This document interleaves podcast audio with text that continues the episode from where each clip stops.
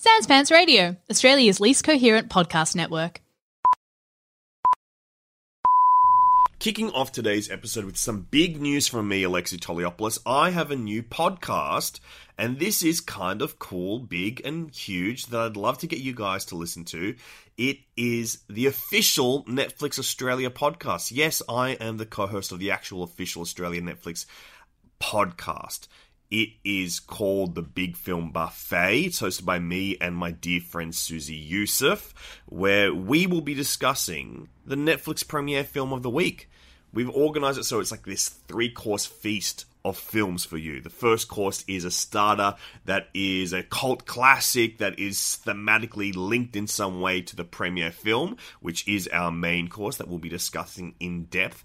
And the dessert will be a tasty treat of hidden gems that I'll be recommending you if you want a little more. It's pretty cool. I'm very excited about it. I think it's a really, really good. I think it's a really, really great podcast already, and we're just a couple of episodes in. Um, I'll put the links for the show in the show notes. You can click straight through and subscribe on Spotify to it. Uh, but it's called the Big Film Buffet. I'm really excited about it. It's cool that Netflix has asked me to do this. Um, so I'd love your support in it. And that literally doesn't change anything with this show. We're going to be going week to week still. And Finding Drago Season 2 is less than a month away. So I will be clogging up your podcast feeds. I'm so sorry, but that's the way it is. I'm trying to be a star, baby.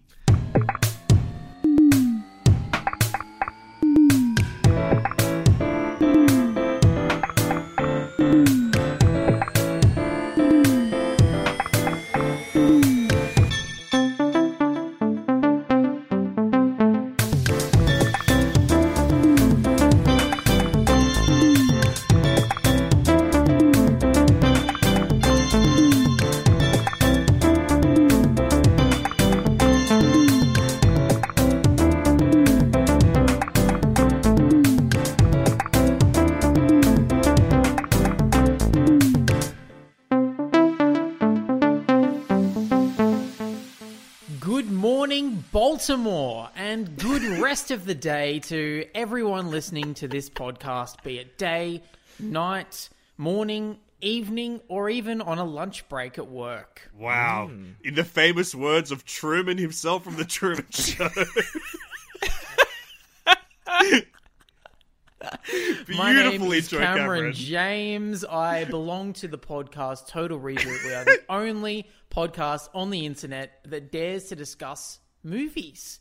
Um, and we tend to focus on remakes, reboots, and rip-offs, and quite often we will blend film analysis and discussion with our trademark humor, which is known to be very funny stuff. yeah, we do funny humor. Lots of people do dry wit, acerbic humor. We do Yeah. funny style comedy. absolutely funny crack up shit that we do every single week. Um, I'm coming to you live from DVD Studios, and down the line is Alexei Toliopoulos from Blu-ray Studios. How are you going, Alexei? Cameron, I am doing swimmingly in Blu ray studios. We've got some beautiful new additions to the archives here, including the latest high definition, high quality picture production of a little movie called The Waterboy, starring the Sandman, Adam Sandler, and Fairuza Balk. Okay? And I'll try not to bring Fairuza funny Balk comedy up. as well. Exactly. He's one of our idols. Yes, he is. Um, uh, but today's not about the Waterboy. We're not talking about the Sandman or Fairuza Bulk. As much as we would love to devote an entire Are we talking hour- about Flacco? We're not talking about Flacco either. We are joined, of course, down the line from Book Studios, maybe. yeah. Novel Studios. Yeah, Book and Bowtie Studios. Novella, the classy kind of book. Oh, sorry. Reese Nicholson's Mm. back with us again on the pod. Hello, Reese. Hi, guys. Hello. And I'd like to point out, you know, some people might think, did we, you know, he was on the last episode. Did they record that in one afternoon too? No, no, we No, we have done this a week week apart, as if this is a regular show that we do together. This is a full week. We could have just done it straight after the last one. I don't know why we didn't. We needed a week to decompress. Yeah, we, Didn't you? You had to go to the vet. You had to take your dog to. the I had to go to the You vet to and I the brought the dog along as well. Um, I'm showing her all the different things that a vet can do to you, and I'm demonstrating. because you you go to a vet once a month, right, just to get them to put a thermometer Yeah. Inside of you, but you get them to sound it. You Yeah. get them to put it in your dick hole. Wow. Yeah, yeah, that's the kind of Yeah, shit yeah. that I do at the vet. I'm, Yeah. I'm and you don't sound. like it. You don't want it to Oh, happen. I hate it. Very He's painful. Your wife makes you do He's just trying to get make room in there so he can hide a one hitter so he can take it across the borders, smuggle it across. Yeah. Yeah, you get one of the. You get a really. You're training so you can get a really small PVC pipe in there. that You can hide stuff. in. Oh my god, this is absolutely blue humor. This is blue Yeah. comedy. Yeah, and I'm known for, to be. I'm a clean boy. Yeah, I'm you're a very you know, clean I- comic. Clean I make everyone pray before I before we start the show. It was awkward, but it was actually pretty funny, so it was good. Yeah. Now, last week we talked about the movie Hairspray, Mm-hmm. sort of. Yeah. We we were definitely dis- there to talk about Hairspray. We got distracted, and afterwards we all took a long hard look at ourselves in the mirror and said, ne- "You know what? We didn't do it justice. Mm-hmm. We need to mm. truly focus." So this week we've reunited the old gang to discuss Yeah. the 2007 film musical adaptation of Hairspray, and we promise, we vow, we swear, we will not stray from the topic this week. Yeah. But we are all dressed as Bruce Vilanch. Right? yes. We should point that out. We are wearing a graphic tee with some sort of funny slogan. We've got a mop top Muppet haircut. And we are all sporting one of the most amazing gullets a fella has ever did worn Yeah. in his entire life. Yeah, we we have no discernible facial features. Uh, anything that you can tell about our head is because we're wearing glasses. Yeah, yeah. The color of the frames really define how you describe Yeah. us. Wow. We're not allowed to Bruce talk about Vilanch him might this be week. a Barry Humphries character. I, I'm so sorry. That is the allotted amount of Oh. time we're allowed to discuss Bruce Vilanch. I've given us 30 seconds Oh. in oh, total, and we Cameron. just used it all up in one go. Which I think is exactly how much time he gives each documentary. Each and every single documentary Cameron, I have one thing to say about Bruce Vilanch. All right. Can I just get? I just want a moment, and we can like scold me later if he ever comes up again. but after our Sure. episode last week, we talked about Bruce Vilanch. We got immense amount of feedback talk about Bruce Vilanch. Okay, one person in our Patreon group said this is Mm. the third fucking time he's had to Google who Bruce Vilanch is because of this podcast. and I would I mean, say three times is a That's not your problem. Three times his charm. He doesn't have to ever Google him again. Now it's locked and loaded. They know Bruce Vilanch forever. But also another listener, Mike Noyes, um, who is a podcast host as well from Random Acts of Cinema. He tweeted at all three of us saying that the production of Hairspray he saw live had Bruce Vilanch as Edna Turnblad. So we were on topic the whole time. In Las Vegas. yes, the famous That's, uh, Vegas that's- showing.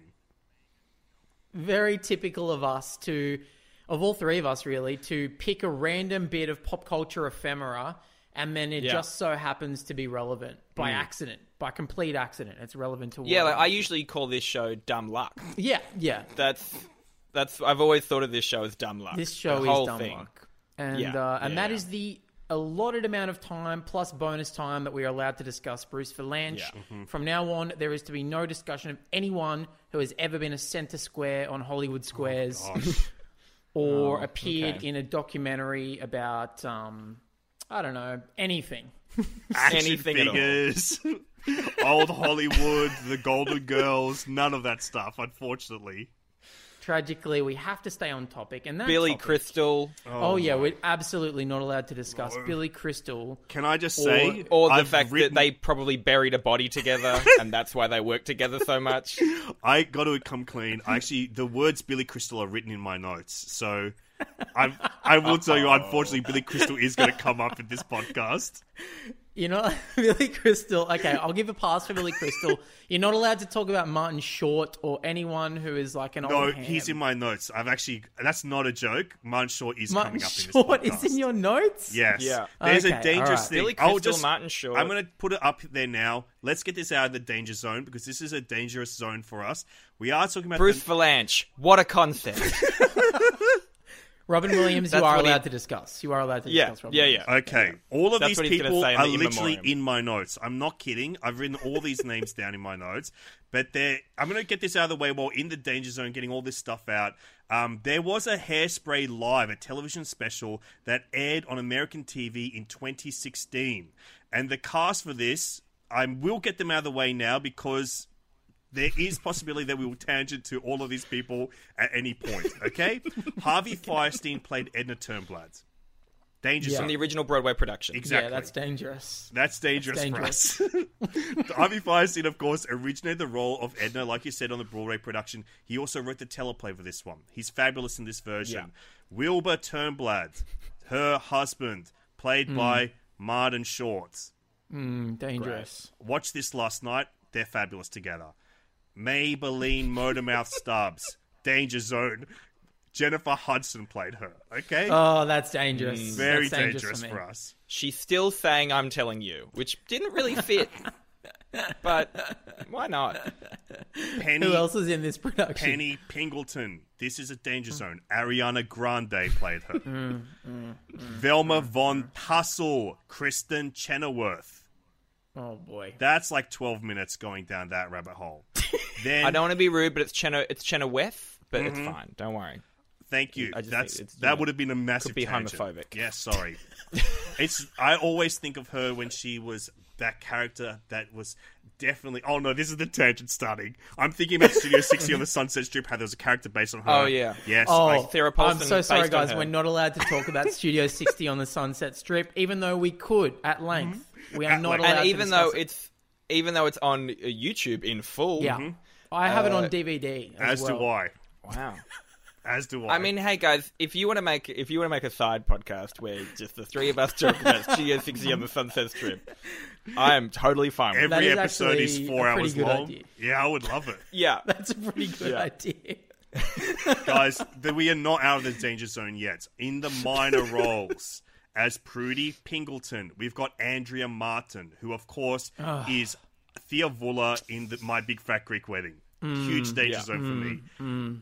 As Also an original cast Yeah. member. She's in that kind of Eugene Levy world. Anyway, Isn't she whatever. SNL? No, she was. uh What's the Canadian one that John Candy Oh, and all the of uh, them on? SCTV. Yeah, Mm. you're right. SCTV. She's in that, and she was in that original that production of Godspell everyone talks about. Exactly. Oh, That had God. We can't Paul talk Shaffer about and stuff in the it. Look at that. Godspell Even freaking production Andrea from Canada. we can't Even talk Andrea about Martin is Toronto. We can't talk about Godspell. Yeah. okay, continuing in the danger zone. Rob Barker, played by Billy Eichner. Absolute hmm. danger zone. Yeah, sure. Mr. Oh, Pinky. okay. Someone's jealous. Mr. well, the jellies is going to continue. Mr. Too gay, Pinky is played by me. one of the gayest actors, Sean Hayes. Oh, Yeah. yeah, yeah, yeah, yeah, yeah, yeah. That's good casting.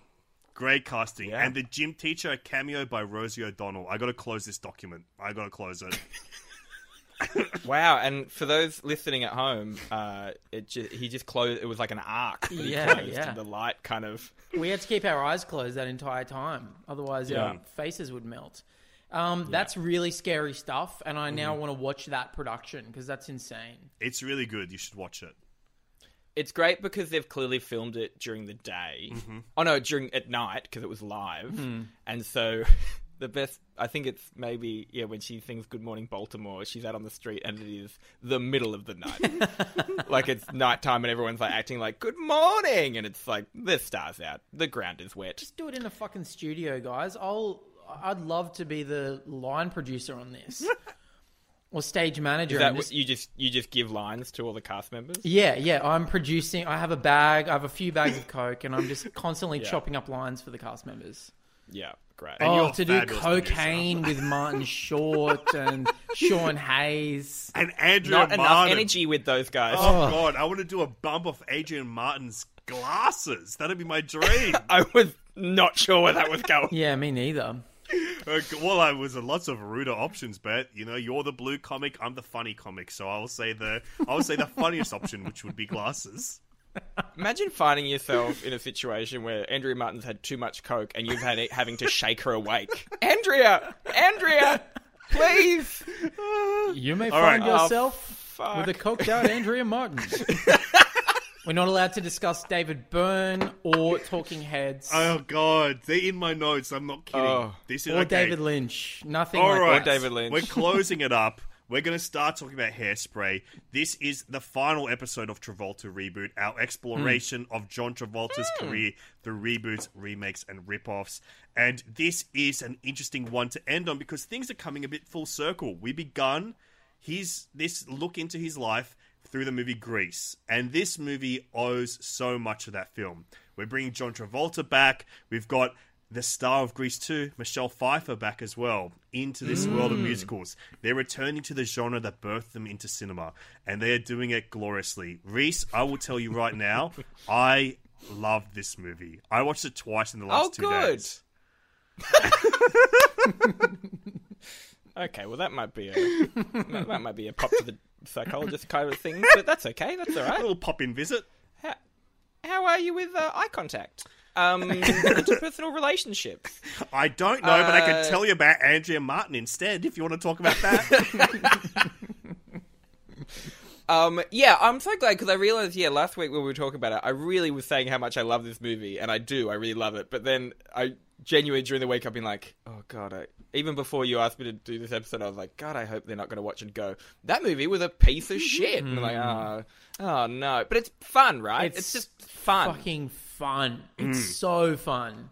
Um, I loved it from the very beginning too. Like I just as soon as it started, I'm like, yes. It's one of those movies Yeah. that feels like it should have always been a musical as well. Absolutely. Yeah, yeah, yeah, yeah, yeah. I actually can't believe I, I. I think I had seen it a long time ago. I could barely remember it. So much so that there's a couple of tracks in this film that I knew, but in my head, I had decided they were High School Musical songs from mm-hmm. like mm-hmm. one of the later High School musicals or something. Uh, you can't stop the beat was one of mm-hmm. those, and the one the one that Zac Efron sings. Um, can't remember what that's called, but I transplanted Ladies' that. Choice? Ladies' Choice.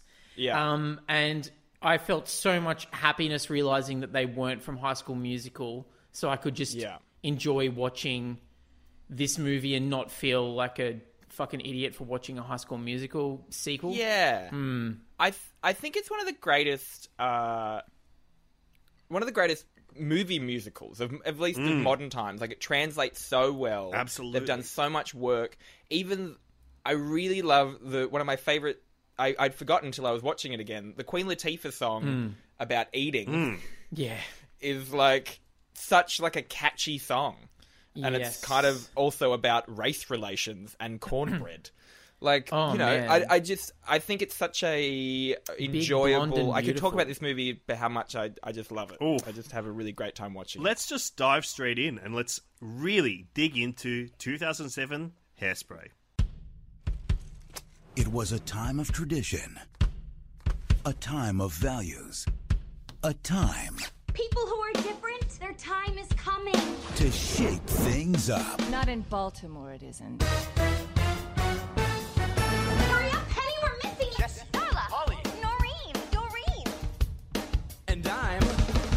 Late. That was our very own Link Larkin. And I'm Motormouth Maybelle, pitching rhythm your way. Dancing on that show is my dream. Want to be one of the nicest kids in town? Cut school tomorrow and come to audition. No one in this house is auditioning for anything. But Mom. Amber? Save your personal life for the camera, sweetie. Oh, shiny. All right, Hairspray 2007, directed by Adam Shankman. When you follow your own beat, the world will follow you. Pleasantly plump teenager Tracy Turnblad auditions to be on Baltimore's most popular dance show, The Corny Collins Show, and lands a prime spot. Through her newfound fame, she becomes determined to help her friends and end the racial segregation that has been a staple of that show.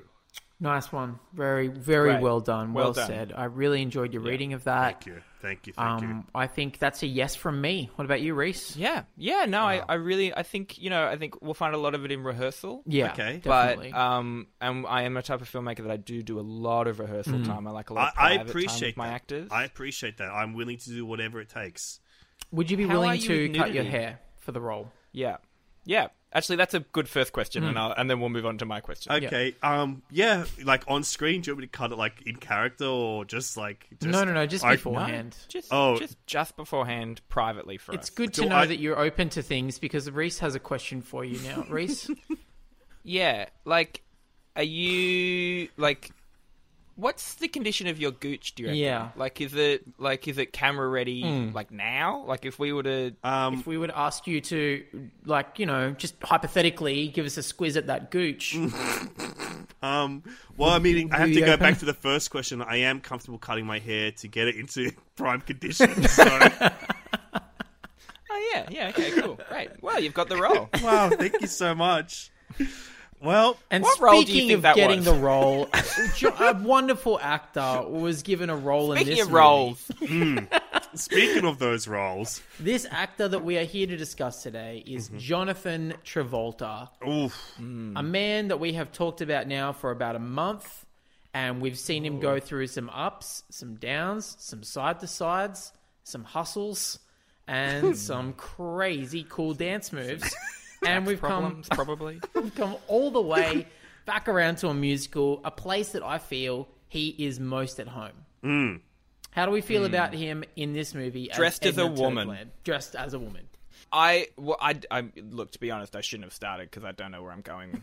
um, but uh, I, I, I think first of all, there's a myriad of problems with his, with this role, but I think he does a really great job. I do remember seeing an interview with John uh, John Waters saying it was like on Good Morning America or something. That was like, oh, I don't know what accent that is. He, that's like a Mars accent or something. He doesn't sound anything like he's from Baltimore, but you know, he does a great job. Just that weird filmmaker not 100% happy with someone who's Yeah. remade their thing but they're like but I'm I'm on the press tour and I've got a book to sell so sure great job He's getting paid as well, as if he's not getting Yeah. like a Oh, significant he'd cut making for this so much movie. money It's probably the most he's ever made from a movie. Is this remake that mm. he had almost nothing to Yeah. do with? Although he is Yeah. in it, he does appear Yes. as the flasher who lives next door. yeah And it is a and he flashes Mink Stole Oh, Really? Mink Stole is one of those women that go oh Oh, interesting. I wonder if he actually did it. Hmm. I reckon he. I reckon he might have. It would have been really fun for him. He's a freak. He's a bit of a freak, Mister John Waters. Uh, speaking Yeah. of uh, John Travolta's accent of choice, Alexa, you texted me with a, a Hmm. really wonderful, cutting bit of analysis about this accent. Yes, this was so weird because I was watching this movie last night and I was like, he's doing an impression. I couldn't figure out what it was. Like, who is he? I was getting like a the different vibe. It didn't feel like Travolta. So I'm like, who is this? And then it struck me like when he's doing this, he was doing a monologue that he was doing a freaking Mike Myers impression. This is a Mike Myers performance through John Travolta. Yeah. As if like when he went to Goldmember and played Goldmember in the movie Goldmember, or actually in the movie Austin Pussy, which is the movie within the movie within Goldmember, when he did that character, I think that he became so delighted with Mike Myers, like he's certain je ne sais quoi. I don't know what really. Yeah. He's certain something. Yeah. Uh, and he kind of just got absorbed into it, and his performance in this is like it's like literally sixty five percent Doctor Evil. That's the accent. Mm, yeah. sixty five percent. Yeah. Doctor I'm trying Evil. to iron Exactly. I'm trying to iron. It's a little bit like Cher as well, I would say. There's a little bit of Cher going Yeah. on. Mm. And then 35% Linda Richman from Coffee Talk. Oh, my yeah, I can hear yeah. that. I can hear that. By the way, Linda Richman, very dangerous territory for us to discuss. Mm. Yes, we, cannot could do there. 69 Oh. episodes right now about Linda Richman. the one where she turns up at Barbra Streisand's show and then comes up on stage We can't even. like we a can't bit go there. together We're not allowed about to it. go Can't there. and Barbra Streisand isn't quite on time with the joke. Oh like yes. it's kind of they've clearly rehearsed that. it to the nth degree. We Can't can't, talk talk, about about, the iconic sketch with Linda Richman, Madonna, and Roseanne Barr, and then Barbra Streisand turns up and they didn't know she was going to be and there. no one knew she was going to Yeah, turn we can't and talk everyone- about it. Yeah, yeah. We're not Can't allowed talk to. about it.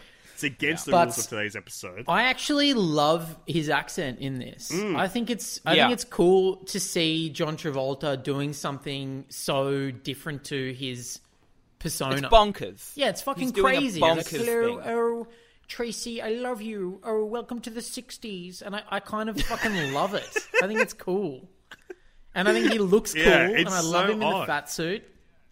Yes. I actually kind of can't see anyone else doing it. I think it was so fucking good. Well, like I said in the last episode, I think it so honors the John Waters system, which is to kind of stunt cast. Yes. Like Mm. Crybaby, he wanted to pull, you know, Johnny Depp had been in this kind of funk of doing teen movies and tw- um, 21 Jump Street and stuff, so he was like, okay, like he's almost kind of um, Gus Van Sant isn't maybe the right reference, but if you want to pull yourself out of a Disney Hmm. or like Mm. do a, it seemed like in the 70s and 80s you would do a John Waters movie and that'd be like, oh, okay, he's like Miley Cyrus would probably be in a John Oh, Waters yes, movie if he was around right now. Should be great. Yes. Um, yeah, she just they just.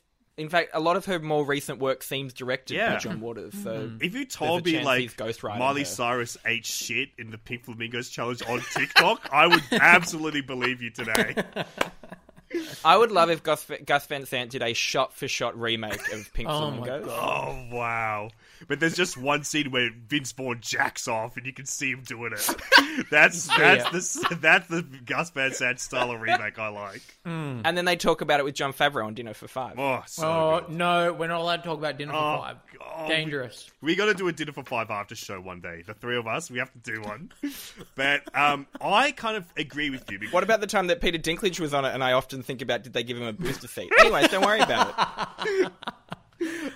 I oh, dude, what about when Ben Affleck was on it and Jennifer Garner, and it's the first time they're meeting, And you can see them see the sexual chemistry Yeah. between Wow. them. Oh Yeah. my god! God Oh to be John God. Favreau. when Elektra met, met Daredevil. Yes. Oh. Oh yeah, and Kevin Smith said too. Come on, that's oh a come on! fucking- Yeah. that, that's the lineup. the yarns at that table would be out of control. Yeah. Kevin Smith, one the, of the, the Bruce Vilanch of our time, Kevin Smith. Oh. Both of them too fat to fly, you Good know? lord. Um, we got okay. Bruce Vilanch. That puts a pin in it. We can't talk about Dinner for Five anymore. I will tell you.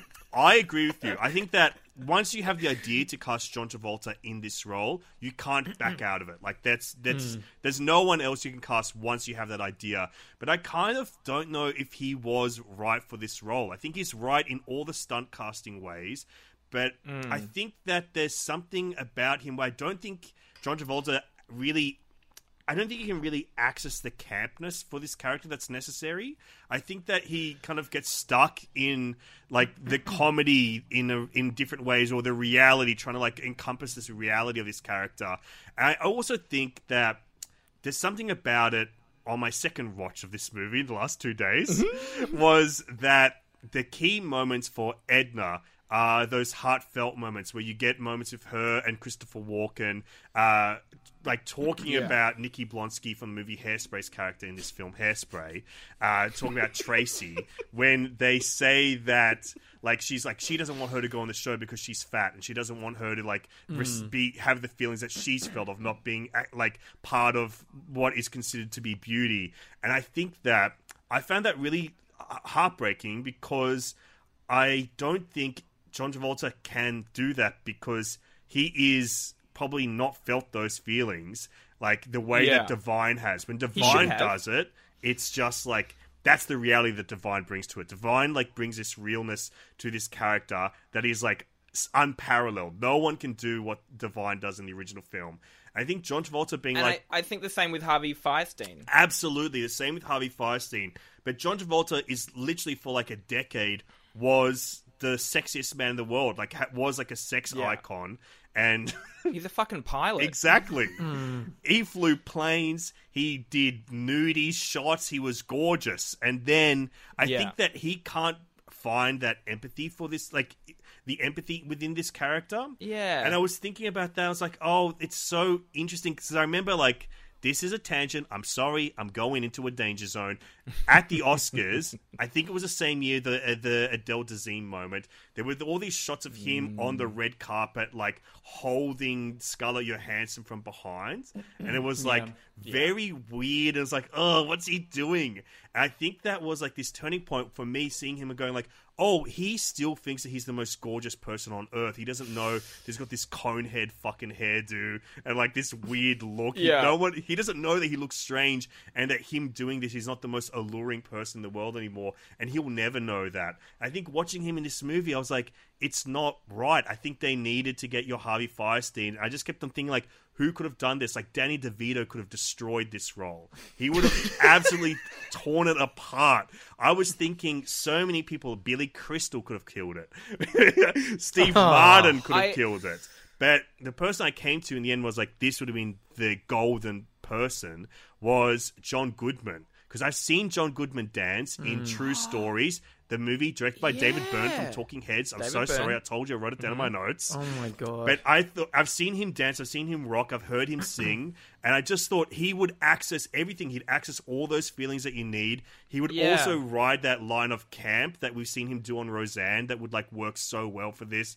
And he's so good at those heartfelt moments and playing them as funny, like a pathetic character as well. And I just thought I just like was so bummed that John was just so close, but I think he just is not perfect in this role. Yeah, I think I think you're so right about everything you've just said. Thank you so much. Um, I I think part of it is also, like you say, I think part of it that, that he he doesn't quite work is because John Travolta is a camp reference. Mm-hmm. He is not like by casting him, it's a camp reference, but Yes. it's, it almost feels like you know in, in in shows like SNL where they have. Um, the the act, the actual politician is in the sketch yes. yeah. and they're kind of not quite in on all the jokes and they don't quite hit the marks every time and you just want to see the person playing the person Yes. you don't want to see the actual person i think that's kind of the like it's not the best analogy but it, it kind of explains like oh you're a reference you're not in on the joke Mm. like whereas someone like yeah harvey fierstein writes camp things Yeah. for a living and you know and look i'm going to bring it up bruce vilanch is camp for a living Mm-hmm. he's in on the joke john goodman would have been in on the joke i, I think you're right i don't think john travolta is in on the joke I think that's part of it as well as like John Travolta can do camp. Like in Grease, he is fabulous in that kind of like heightened comedy mode in those broad comedy. Yeah. But I think that well he, he didn't know they were filming that he didn't know they were filming any of that He found out when it came out. Yeah It's like whoa what He's like, Oh, you get geez, I thought it was in high school. My God. Zooks, you're filming that the whole I'm, I'm i'm 48 years old oh Come on, baby. I thought I was just dancing and, and singing around, man. cool. You hit the boner with my door. Uh, hit the door with my phone. Whatever. I've had a tragic life. My family keeps dying. Anyways, I think that he can act in a camp in campness in like a way that undercuts his masculinity. But I think that he can only like hmm. parody Yeah. masculinity. So I think like him as Edna, it's just like it's too hard. Like it's not it's too far out of his wheelhouse to change to channel his energy from like parodying masculinity to like parodying like feminine energy and i think instead he ends up doing an a thing that's almost like naturalism like trying to find the empathy within that character rather than trying to find like the That is campness of the joke Yeah. yeah. I think you might be right there. I, I still really love him in this, but part of the reason why I loved him in it is because I actually was surprised by how um, real he played it yes at times. Like, Yeah. I went, well, fuck, that's pretty believable. I'm sort of like buying that this is a woman. But then there were a couple of moments when she first sings. I can't remember, or when, sorry, Edna first sings. I can't remember what song it is. It's that, like, Welcome to the 60s one that they sing Yeah. together. Yes. Um, John. I haven't been outside since 1951. John it. does not do a good job singing that, I don't think. And watching him dance around and try to sing in like his basically his normal voice. Like Yes. it's not he's not Yeah. putting on a voice. I was like, "Oh yeah, this it's odd watching the character suddenly become a musical character." Mm. Yeah. It's pretty Whereas everyone else kind of is playing up.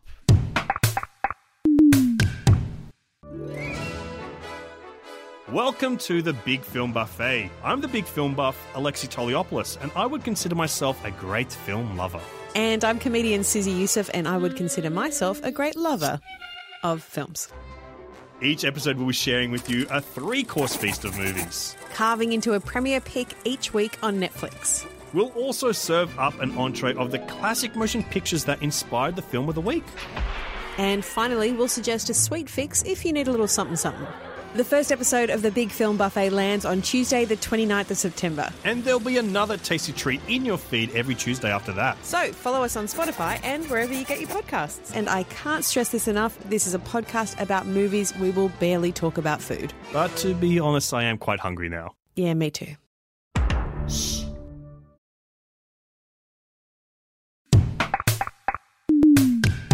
Strangely, I remember when this movie first was coming out, and I was very much into musicals at the time, and YouTube was just becoming a thing, so you could kind of watch bootlegs of things, and I'd watched a lot of hairspray stuff. Yeah.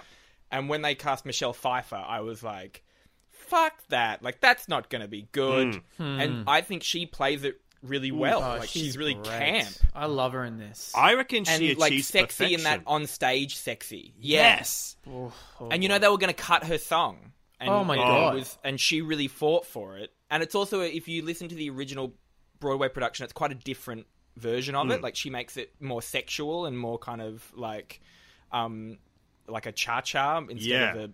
There's a bit of like an She's Eartha so Kitt good. energy in it when the Oh, way that yeah. she Yeah. performs that song. Like I, to me, that was when I fell in love with this movie.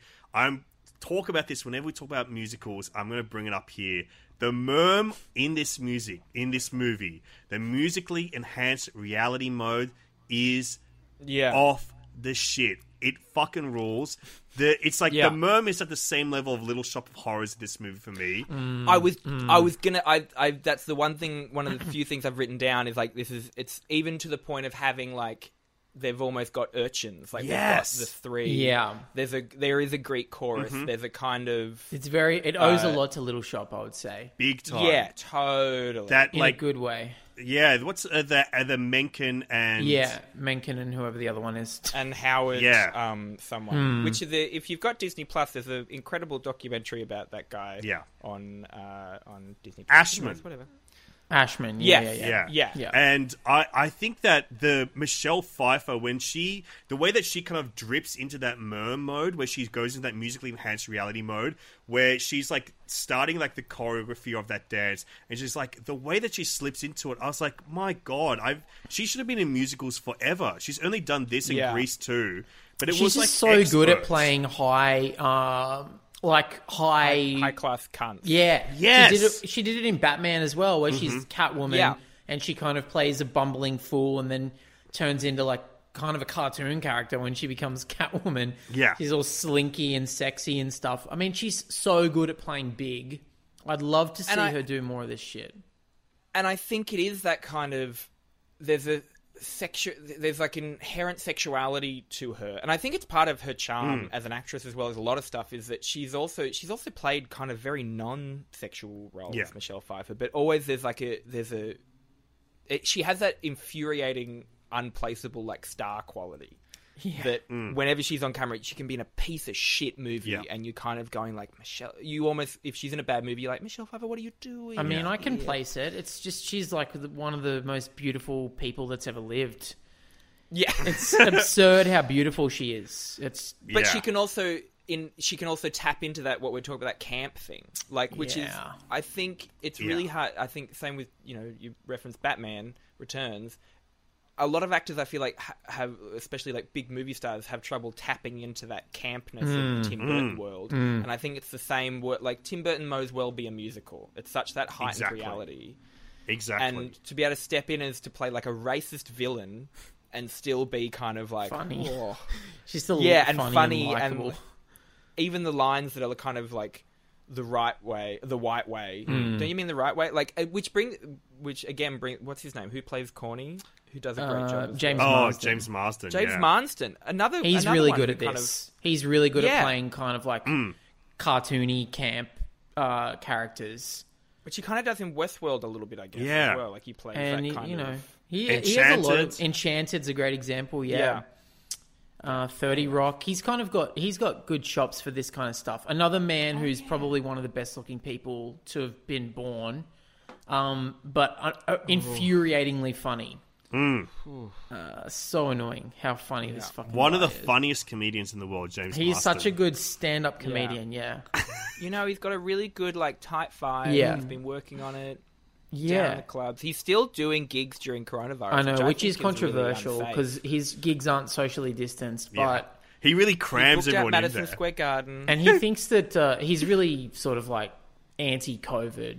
Uh, he doesn't Yeah, believe yeah. it. You know. He's anti a lot of stuff. yeah, yeah. His his stuff's What pretty. out five there. things do you think he's anti? Well, I mean, I have a list in my head of what, Yep. um, and you know, they're all. It's the Do same them- for all all of us. Doing ascending order. Ascending order. yeah. what are they, Cameron? We, let's keep going through this cast. We've got it's a it's such a funny cast because we've got like some heavy hitters of like stage and screen here. Fucking Queen Yeah. Latifah is Yes. so unstoppable in this movie. Phenomenal. It accesses like utilizes all her skills that she has as a comedian, Hmm. as a musician, as a rapper, as a singer. Because like the way that she like gets like that that her song when she starts like doing like how fast it is, it's like only Queen Latifah could do this. I don't literally don't know who else you could cast. yeah. Well, didn't she say? I think because she was a rapper, Hmm. she kind of said she found it really. I think it was in the there was some. They kept calling that song "You Can't Stop the Beat." The rest of the cast used to call it "You Can't Stop to Breathe." Fun on set time. Wow. They But would've she kind of so was like, fun. "I got no fucking problems. I'm a I'm a accredited hip hop writer and, and performer." That's how she said it too. Exactly like That's like how that. she said it. She's like, "Listen, listen, you. I'm very, I, uh, I'm hip to the jive." Not many people know that she's an older English woman, Yeah, yeah, doing yeah. a very racist character. Yeah, yeah, yeah. exactly. She's called the Queen Latifah, as we all know. And- Um, Amanda Bynes has, at this stage of her career, was pretty like almost the hot new thing in Yes. Hollywood, but She has, hadn't had a full blown mental breakdown. has since become, I would say, borderline camp icon um, Mm. for those reasons and for her like Nickelodeon stuff. And I actually fucking love her in this. I think she's yes. Yeah. so good. I think I was like in love with her as a kid. Like I I, think definitely she was. I think she's such a talented comedian and so so good in this. And I I got stuck watching this because there's this song where it's like Can You Hear the Bells, which is like Hmm. there's this sequence in this movie that I would put up there with like the best musical was ever done on this podcast, like Little Shop of Horrors and stuff. I would really put it up there with like capital C pure cinema shit where Nikki Blonsky from the movie Hairspray bends down, and you see Zac Efron look at her ass, and like he is drawn to the thickums. And I'm like, already, that is Yeah. cinema to me. That's gorgeous. That's beautiful. That's exciting. That's erotic. That's everything. And then she. When she walks out into the hall with Amanda Bynes and she starts going into that musically enhanced reality mode and starts ascending up into that world, her performance starts heightening as the music heightens. Amanda Bynes, for the whole song, stays in regular, grounded, like reality of the film. And everyone else is yeah. in like this musically enhanced reality mode, and she is just normal and like undercutting every moment. And I had not seen that ever done before. I've seen so many musicals, and I've never seen anyone nail that and do exactly that. And I was like, I was gobsmacked. I was like, how are they doing this? How have I never seen this before? And how is it Amanda Bynes the one that's nailing this moment? I like lost my mind watching Hairspray. I was so impressed just- by it. They just told her it was a rehearsal. They just told her it was Yeah, a kind of like. John Travolta in Grease. She didn't know.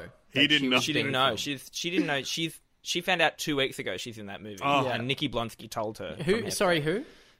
Nikki Blonsky from Hairspray. Oh, yeah, yeah, okay. yeah. Nikki Blonsky from the movie Hairspray. We should talk about her um, because she's in this movie. She's in the movie Hairspray. I mean, it's in And- her name.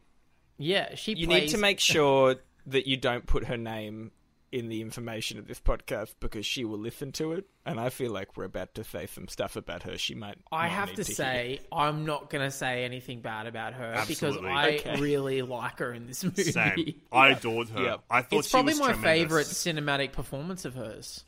Yeah, Probably. not you didn't you didn't you didn't like her in Huge or Queen Size. I didn't catch those, but um, I've seen the posters on Google image search earlier. Well, hey, if you guys ever want to do a branch off podcast where we l- watch the entire back catalogue of Nikki Blonsky, Nikki Blonsky Blonsky, from the movie The Blonsky Files. Check.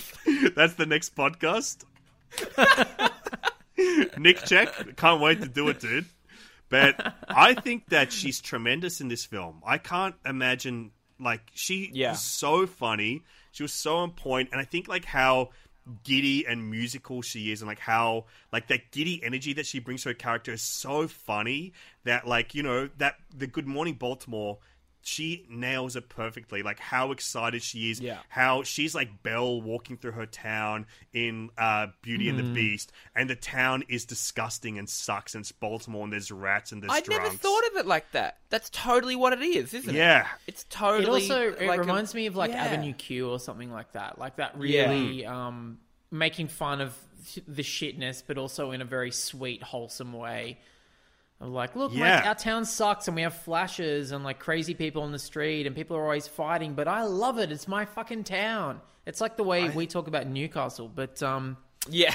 Yeah, exactly. yeah, You could actually. Good morning, Newcastle totally works to the word exact for word. of That's this the only word you need to change.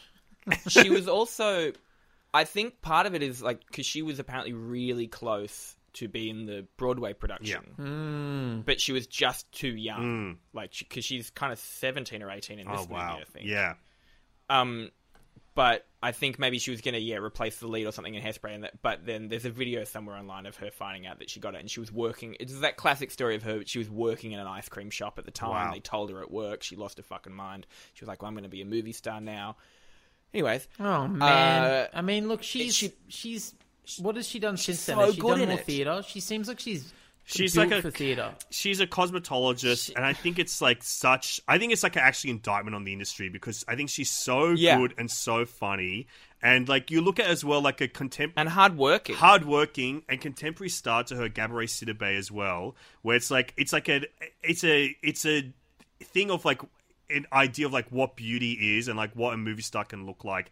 And also like the misogyny in Hollywood and in popular culture that there was not space for these two people for these stars to like go out and like she could have had a freaking sitcom. She could have been like even just a small Yeah. star on a sitcom. She could have done any of those things but they just like go nope she was only Nikki Blonsky from the movie Hairspray. She was only Edna Turnblad. And I was like that's fucking sucks because she's so good in this The- film the fact that the two other movies that she's known for being in are called Huge and mm. Queen Size Yeah, that's is that is sucks. fucking full on. Yeah. Like, look, we could be like jokey and stuff, but it is like full on that those are the two, and both the posters that we've all seen Yeah, yeah. are her like being like. I'm big, but I don't need it. Like it's it's like Jesus Christ. Yeah, like that's she's not really even. sad. And yeah, I think yeah, Gabrielle Sidibe is like a really good reference, like of that. Just people just don't know what to do. You know what she needs? She needs Ryan Murphy mm-hmm. to pick her the fuck up. Yeah, dude. absolutely and like those, there's those type. Like I, I always think it's a weird comparison, but Ry- Ryan Murphy is kind of the John Waters of our time. oh Yeah. that's the savior of like the savior of camp icons, basically. Mm-hmm. yeah. If you're a yeah, little like- bit like cheesy for Hollywood now or something, yeah you'll end up in a pop you in fucking there. Ryan Murphy production, and you'll become who's- like you'll have a family now. yeah the fact that I mean, it's another tangent, but the fact that this is just John Waters tangent. The fact that Patty Hearst, hmm. who Yeah. was not famous at all for acting, had never acted before. Yeah. she was known for getting Stockholm syndrome. yeah, And he's like, you know what I'm going to do? I'm going to make you a camp star instead of a hated person by the American public. Yeah. And same with like, Tra- um, what's her name? Tracy. Uh, no, who's who was the porn actress that was in Crybaby? oh, I was going to say Tracy Letts, but that's the Lords? guy that wrote August Osage County. Traci Lords? Yeah, like those types of people, and that's kind of what Ryan Murphy does. It's another tangent. I'm sorry. fuck. Actually, Ryan, if we looked at the Ryan Murphy like uh, players, we could find a great alternate cast for this movie as well. Absolutely. Also, I was just thinking then, why not Nathan Lane for Edna Turnblad? yes Oh my god, yeah. Can I tell you who else I wrote down? Because I wrote some fr- freaking names down. Nathan Lane obviously was one of them. I'm not leaving Nathan Lane off this list. But um, I also put down Michael McKean. Oh yeah, wow. Michael McKean, but John Cameron Mitchell, because I was trying to think of other musical Yeah. stars at that time. Yeah. But Yeah. the person I wrote down that transformed this whole movie, apart from John Goodman, the other person that could do it was the director of Little Shop of Horrors himself, Miss Piggy. Ah. Frank. I would say Frank literally, as Miss Piggy, literally Miss as Piggy Edna as Edna Turnblad. Turnblad. And then you get Kermit to play the husband. That's perfect. oh shit, that is pretty good. And then Nikki about, Blonsky's the um, only oh. human. That's what I would say. Who? Nikki Blonsky from the movie Hairspray. Right. Yeah. yeah and she, would- was the she only would human, good and in the this. rest are Muppets. What about Louie Anderson? Oh, See, that's okay too. I don't mind that. Louie Anderson is the modern divine, in my opinion. Yeah. Really, he, He is. does eat shit. That's his whole act these days. Far out. Wow. Look, I loved it. I, I, you've watched it twice in two days, Alexei. I could Mhm. easily put it back on tonight. It's such a f- blast. The Yeah. songs are amazing. I, Do you know what's a great song as well? I just remembered is the um uh the song about the the when she first is out of detention, Mhm. and it's all about um going. Oh, what's it called? Go and hear that or something. Yeah. It's the song that like Seaweed sings. The the blacker Oh, Run the and Tell the That. Yeah. Yeah, run and tell that. The blacker berry, the sweeter the juice. Yeah. Love that song. It's such a funny lyric Yeah. as Yeah. well, and it might as well be like, yeah, and it's also again, I need to bring up as a 16 year old, this was very A formative huge for me. awakening. Just all these. I think Ooh, that John. Travolta and It- Michelle it really- Pfeiffer are involved in the awakenings of every generation since like the turn of the 21st century. Like who Yeah. who hasn't had an awakening watching either of them? John Travolta and Michelle Pfeiffer providing boners for boys of all different breeds. Uh, one thing as well, Uh, watching oh my this God. version, I don't of even want to story, get too distracted. even watching like watching this version made me kind of like realize something as well that I think is present in the original and is present here, but I didn't notice until we were in that heightened mode. Was um, I think that this is definitely in the realm or attempting in some way to be like a parody of the white savior stories. Like I think that it could have pushed Hmm. further to really achieve that parody. But I think that it's really trying to get there because you look at other movies that come out like just after this or in the decade after this, which is like stuff like Green Book that just won Best Picture, and of Hmm. course The Help, which I feel like this and The Help, there's something really in the way that they handle talking about it. eating shit. Exactly. oh yeah, that's probably why I'm thinking about The Help. Is the Oscar-winning shit-eating movie. yeah. Yeah. I think that there's something there in that this movie is kind of like a knowing riff on what that does. And it doesn't take itself too Mm. seriously. But I think that if they pushed it just that little bit further, it really could have like put a stop to those movies from happening. And I think that if this came out like two years later when they opened the Academy Awards to nine and or ten nominations for Best Picture, there's no Hmm. way that I don't see this coming through. I think this is There's this- that Yeah. good.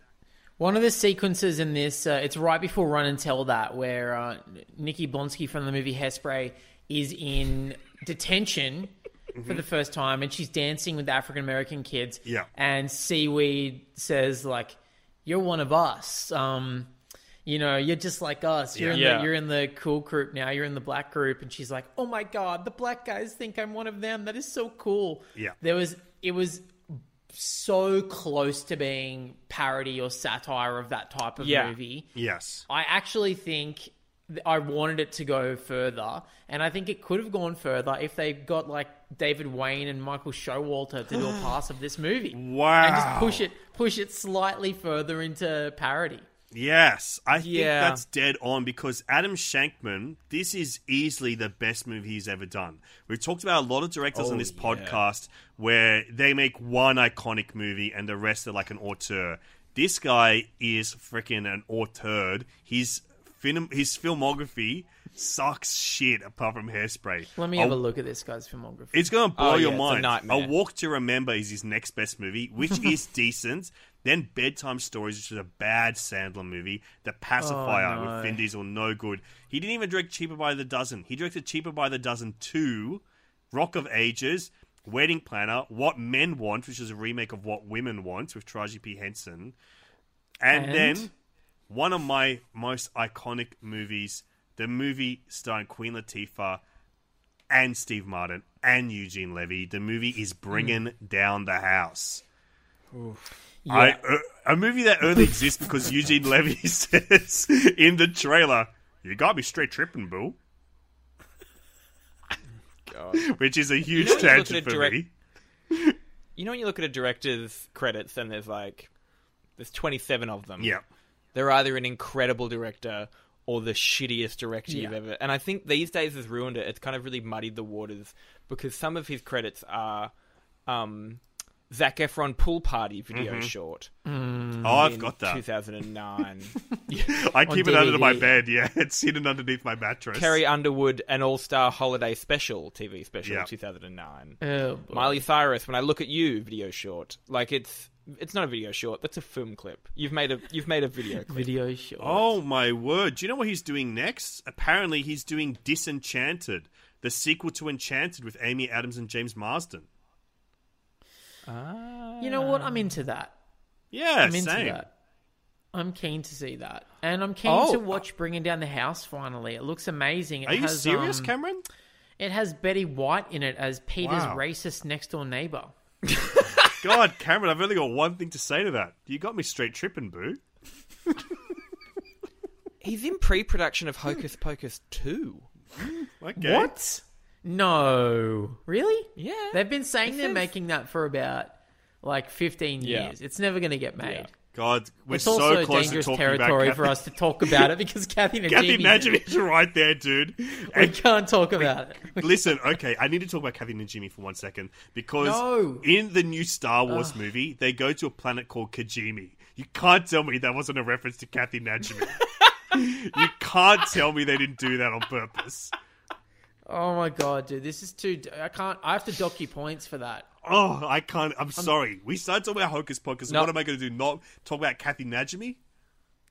I Not really many people know that points you, there is a full point system to this podcast, Yeah, and yeah. we get we privately get texted at the end of the episode what our points were, and it, and you know what? It's not like whose line is it anyway? No, the points, the points matter. do the matter. points oh, Gosh. really Do you know what's really frustrating, Reese, is that I had that reference locked and loaded, ready to go. and as soon as you started saying it, my heart sank because I was annoyed that I didn't get to say that. Oh, listen, Well, can I just you tell you there's one. If you guys want to do a watch along Kathy podcast, I'm here. We're on, we're recording from the planet Kajimi, the Kathy Najimy podcast. Shit. Can I tell you as well? At least the Kathy Najimy point, the tangent brought me to this conclusion within my mind. Another sensational casting for Edna Turnblad would have been Jon Lovitz. Oh my god. Oh god. yeah. okay, I'm into But in the critic character, Yes, as the critic, as P. Sherman, the critic. Dangerous territory. I know the you're name. you're fat. I'm into it. I'm into it. Oh my god, I think we're going slightly off the rails now. It's almost time for us to pull up, I believe. Yes, I think. pull up and pull out. I think that That's this is Which like, is a podcast that the three of us make on OnlyFans, where we uh, we talk about Bill we Pullman. We talk about Bill Pullman's filmography.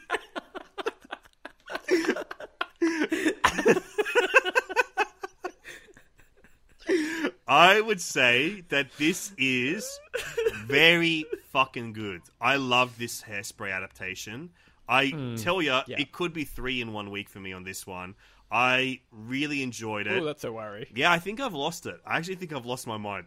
I think that combined with Bruce, Bruce Vilanch, and like this Najimy stuff, I think I have lost it. And um, this might be my favorite movie. And the only way to improve it would be like if there was a post credit scene with Kathy Najimy hanging out with freaking Christopher Walken. But the only person we didn't talk about is we talked about John Travolta as being like a collaborative actor, and like hmm. he is his performance is so in tune with everyone else. Like he really is an actor that builds off other performances, and he personally fought to cast Christopher Walken and mm-hmm. Michelle Pfeiffer, and I see that. I understand mm. that. I get why he wanted to work with them on this project and why he saw them fitting into those roles. But I think that the only time that Travolta absolutely nails it and is in tone with the movie is in the Husky Hideaway. What's it called? Hefty hideaway. The Hefty, Hefty Hideaway. Husky Hideaway.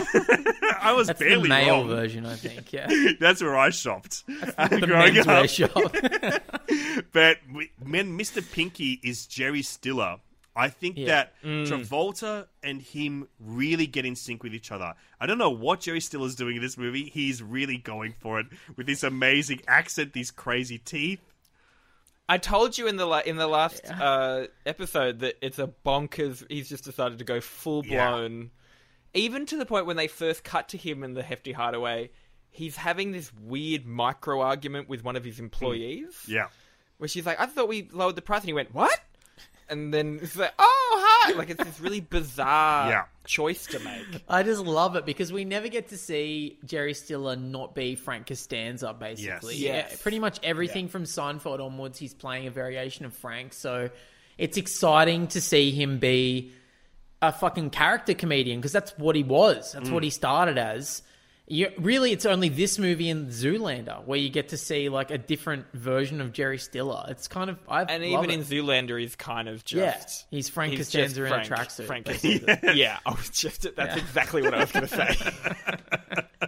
But I, I love it though. he and John, like John Travolta, gets in sync with Jerry Stiller. I think when they're together, it's the only time I'm like, he is accessing camp. He's at that elevated level that he should be at. He's kind of foregone naturalism. And I was just like, you should have got Jerry Stiller to play your husband or Edna or Tracy. Problem hmm. solved. You got John Travolta in the right mode the whole time, and it would be a delightful movie if if he was playing would- Tracy.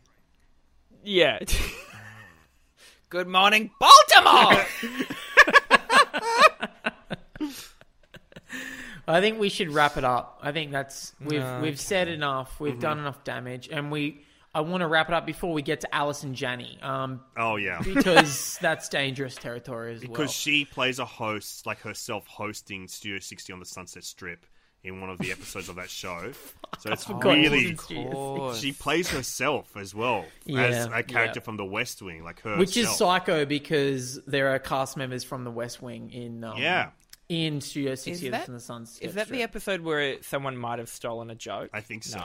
Oh man, I love that episode. I just love every single episode of Studio 60 from Yeah. the Sunset Strip. Yeah. I love the You know, Eli but Wallach 30 Rock episode. won. Yeah. Let's watch it. Maybe we, let's just do a podcast called Thirty Rock One. Yeah. Yeah, yeah, yeah. Uh, and here's why. The shitness of Studio 60 on the Sunset Strip, the least funny comedy show with zero jokes that's ever been put to TV, and is for some reason an hour long each episode. Excuse me, it's hilarious. What are you talking about? They do that like musical number in the first episode. Yeah, it it's goes for six minutes. It's really It's very funny. funny. And Judd Hirsch is awesome in it. Gilbert and Sullivan parody in Oh. 2007 or whatever. Really, and appropriate. everyone's everyone's offices are on the set, just like a real TV show. Mm. hanging over the stage. Beautiful. Yeah, that's how it all Beautiful works. One of the best Taxi film. style, uh, dude. s- one of the best TV shows. I I wish it was a film. I wish it was a film. Yeah. Oh well, let's write the film, guys. right. Studio All right, 61. let's wrap it up for today. Okay. Oh no. okay, we're wrapping it up. We're wrapping it up, guys. I think that All if you haven't seen All Hairspray, it is a must watch. I think this is a really good adaptation. I would say this is one of the better remakes that we have as well, where it honors it but completely changes its genre, its tone. It updates it for a new audience in a really successful way, while still retaining that kind of dirty sense of humor that I think makes Hairspray and John Waters so powerful and so worthy of celebration. That I think that this is such a great tribute to the work of John Waters. This film. yeah. I concur. Ditto. well, that brings us to the wrap up. Thank you for joining us once again, Reese. the end. Um, what are you up to? You've got any time, boys. Oh well, next week. Do you want to do the live musical version of Hairspray, so we can talk about Martin Short for forty-eight minutes? Hey, in all seriousness, no, though, if ever you wanted to do like, I I was thinking about this. I was literally laying in bed thinking about this last night. If ever you, and this is not me saying this, so you have to do it. But if ever you want to watch all of the John Waters movies Oh, for yeah. a side, I would a thousand percent be into Yeah. that. We could do a watch along of Yes. Pink Flamingos. We could watch Divine Eat Shit Ooh. together. Oh, that would be. I fun. would love that. Um, but uh, but no, you've also got a thousand podcasts. Um, no, we only the- have two, I think. Well, in podcast world, that might as well be a thousand. exactly. You have more podcasts than us. I mean, that's true. Yeah, that is true. You've got Simply Marvelous right now as well with you and Kyron and Georgia Mooney. a really dumb podcast. It only goes for twenty minutes though, so it's it's pleasant. It's a pleasant amount. We record for about eight Mm-hmm. Hours. um, and cut it down to 20 minutes. Um, I heard that the way uh, you yeah, edit so it, you just do Command F for Kathy Najimy references and then delete it down to 20 minutes. It's one of those podcasts as well where usually it starts off as us like catching up on a Zoom and then we start recording. So we're kind of usually about a bottle of wine in by the time we're recording it. So if that's not a selling point, I don't know what is. um, we might as well call the podcast liable. um, uh, I'm also uh, we're going to release it in the next week or so. Uh, I'm doing a podcast with Joel Creasy. Oh Uh, shit! co- yeah, it's it's called "We'll Try Anything Twice." It is literally a podcast uh, where we review things, and the hope is that companies will just start sending us stuff. It is literally uh, just a grab at free stuff. It's a That's scam. all we want. Yeah, it might as well be called "Canaries Down the Mine." Like we just want to, we want free stuff to try. what kind of free stuff are you poisoned. looking for? What do you want? Oh, anything. I my big thing is like I seem to always have like skin care things. Like Oh, I yes. like I ordered like a, a pot of volcanic dirt to rub on my face and talked about that a little while ago. Um, Wow. on Amazon. Um, I got one of those uh, pore vacuum cleaner things, so I could just vacuum the that shit out of my pores.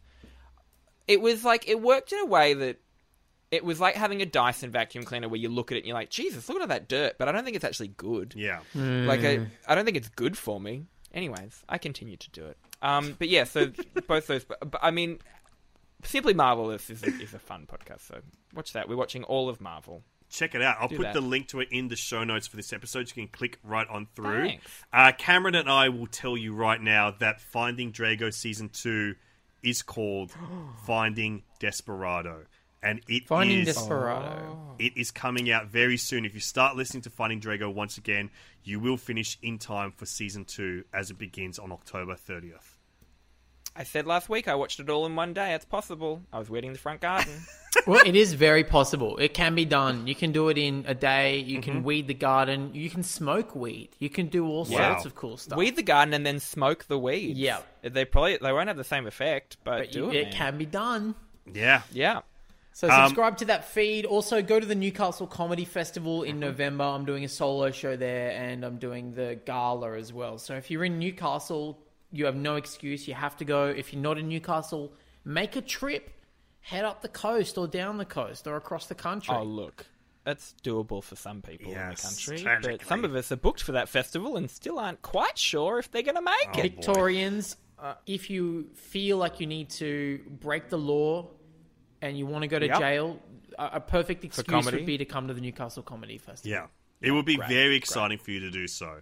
I have another podcast Yeah. currently as well. It is the official Netflix Australia Oh, podcast yeah. with me and my dear friend Susie Youssef. Well, our dear friend. She's friends with all of us. Um, we I'm so excited that you guys are doing that. it's pretty cool. It's really fun. We are just basically what we do on the podcast is called the Big Film Buffet. The, the link to it is in the show notes. We serve you a three course feast of cinema, baby. We're going to talk about the main course, which is the Netflix premiere flick of the week, and then we have a starter, which is a movie that pairs with it very well. And then for dessert, I'm going to recommend some great classic or unheard of hidden gems that I think you should check out. So if you're watching like what's coming out on Netflix, you should check out the Big Film Buffet with me and Susie. It's very funny, very good. I love Susie Youssef, so it's fun that we're working together. The first episode's about Enola Holmes. Second episode coming out next week is uh, about a great new movie produced by Ryan Murphy, The Boys in the Band, which is a remake of a classic William Friedkin adaptation of that great play. And I think it's fucking great. I love that movie, so check it out. I'm going to watch it tonight. Oh, you'll love it. It's so good. And what band were they from? Was it Van Halen or something like that? Yeah, it's actually about They're Van in- Halen.